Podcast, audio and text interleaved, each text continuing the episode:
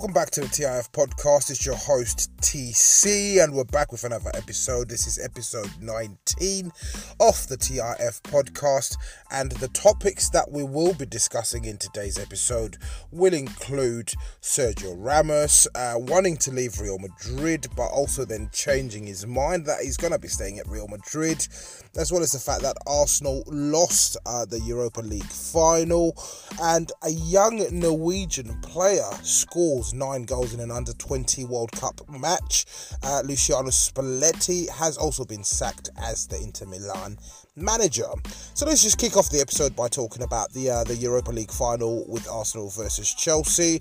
Very very disappointing collapse uh, in regards to Arsenal uh, in the second half in particular. Ended up losing the match 4-1 on the evening.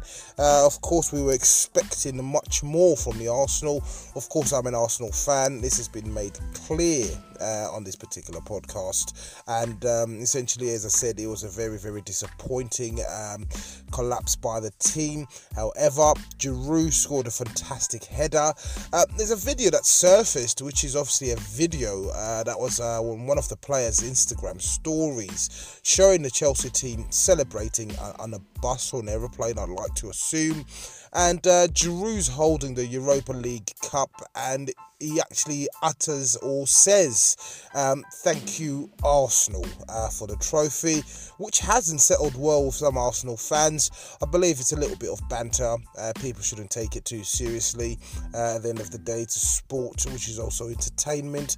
So don't take it too seriously if you're an Arsenal fan. Uh, he's obviously happy that he's won the cup. Obviously, as mentioned, didn't sit well for many fans, and um, it's a bit of a low blow. However, Chelsea ended up winning. Hazard scored two goals, one penalty, which was given away by Maitland Niles. But um, overall, uh, Chelsea were the better team on the evening, and they obviously deserved to win the cup. So let's just move on to the next story in this particular episode, and this is in regards to Sergio Ramos and his future at Real Madrid. So we know his contract is coming to an end um, in 2021 one, which is then at the end of next season. My apologies. Uh, but Sergio Ramos joined uh, Real Madrid when he was 19 back in 2005 for a mere 18.5 million pounds, and uh, in today's market, uh, that's very, very that's a very, very small amount of money. I wonder how much a 19-year-old Sergio Ramos would cost in today's market. Uh, you're possibly looking at the 60, 70, 80 million pound mark but that was very, very good business from Real Madrid. He spent a number of seasons winning 20 trophies for Real Madrid during that time that he has been at the club. But an article that's come out today uh, suggests that Captain Sergio Ramos uh, says he wants to end his career at Real Madrid.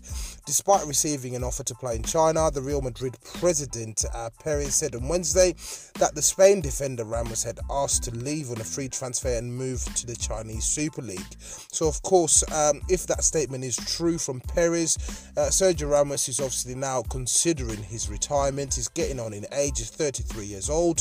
Obviously, people are going out to China uh, to earn huge, huge sums of money. Of course, the Chinese Super League is a league that is certainly still coming up. It's right at the bottom of the pile in terms of footballing quality, and um, they're obviously trying to improve uh, the image of their league by getting these type of players in. So, players that are essentially on their retirement or heading into their pension um, a statement that's actually come out as well uh, in regards to this whole situation reads um, It is true that I want, uh, I have an offer from China on the table and I'll not lie about it.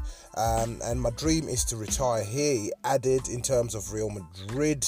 Uh, Perez uh, said Ramos um, and his agent told him they had received a very good offer from an unnamed club, but that club could not pay a fee, which obviously meant that he wanted to go on a free transfer. Perez went on to say, I told Ramos that it was impossible for Real Madrid to let their captain go for free. At no moment did I consider uh, going to China. This was a statement again from Sergio Ramos. Uh, he said, Yesterday I went to see the president to make everything clear. I told the president that I would never go to a team that I, that could compete with Real Madrid. If one day I go, then it's because I think my body does not allow me to give a high level.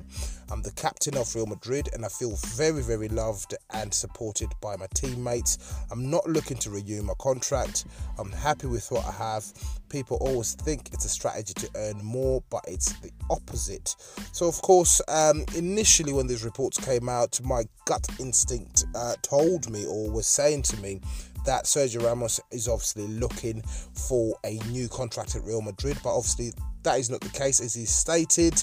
We'll certainly have to wait and see how this particular story develops. And the next story uh, within this particular episode will be in regards to a Norwegian under 20 player who scored nine goals in one match. So the guy's 18 years old and um, he goes by the name of Erling Braut Haaland. Uh, I don't know if I've done his name any justice, but he scored nine goals as Norway thrashed Honduras 12 0 at the FIFA Under 20 World Cup in Poland. So we know Honduras is not a bad team, national team really for men.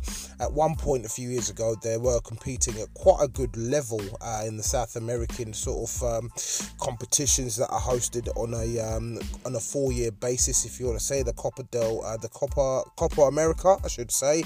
Uh, my apologies. And um, Haaland, who's the son of a former Norway midfielder um, who played for Leeds, um, scored a seventh minute opener against Honduras, and uh, he ended up with nine goals at the end of the match. So he currently plays for Red Bull Salzburg and is 18 years old. Was born in Leeds, uh, where his father was playing at the time. Um, you will certainly be hearing a lot more about this youngster uh, by the end of this summer transfer window. Uh, he may certainly end up being on a number of teams across Europe's radar, so it is worth keeping an eye on. But it's absolutely remarkable that he scored nine goals in one particular game, even at an under 20 level. It's pretty much unheard of. These are like little kid numbers. So um, the sort of team that my son plays for, uh, there will be kids that will be scoring five or six goals uh, in one given match. But absolutely outstanding and remarkable. We wish him all the best and we'll certainly keep track of his career moving forward. So the final story in this particular episode is in regards to Spalletti being sacked as the Inter Milan manager. We know Inter Milan has fallen to grace, but Spalletti uh, truthfully speaking, had done quite a good job at Inter Milan. They had been out of the Champions League for six years, returned them back to the Champions League in the first two years that he'd returned as the boss. But Inter Milan have decided to part ways with him. His replacement, it's supposedly being tipped to be uh, Conte, who's the former Chelsea manager, uh, he's been out of work for close to 12 months now, uh, since July last year. So he's obviously wanting to get back into uh, into a managerial role. It's very very young Conte is, so I do believe that he will be getting another job. But um, the reports that we're going by, BBC report states that Luciano Spalletti has been sacked as Inter Milan boss, with the Italian club expected to replace him in former Chelsea boss Antonio Conte. Spalletti, who had a contract until 2021, led Inter Milan into the Champions League for the first time in six years in the first two seasons that he was there. This year, his side finished fourth in Serie A, were knocked out in the Champions League uh, during the group stages. Conte has obviously been out of the game since uh, July, as mentioned, since he actually been sacked by Chelsea. Inter Milan, however, secured a Champions League spot on the last day of the season by beating Atalanta 2 1 uh, on the final day of the season. So, as mentioned, he hasn't done really a bad job, but Inter Milan have decided to part ways. Uh, they could certainly be doing better in Serie A. Of course, the competition has got better over the years in that particular league. So, again, this is a developing story. We'll definitely keep you updated in terms of who will be going in as the next Inter Milan manager. If you are listening to the podcast and you haven't subscribed, to uh, whatever platform you are listening to, please do make sure that you do hit that subscribe button. But thank you so much for listening to episode 9 of the TIF podcast. It's your host, TC, and I'm out.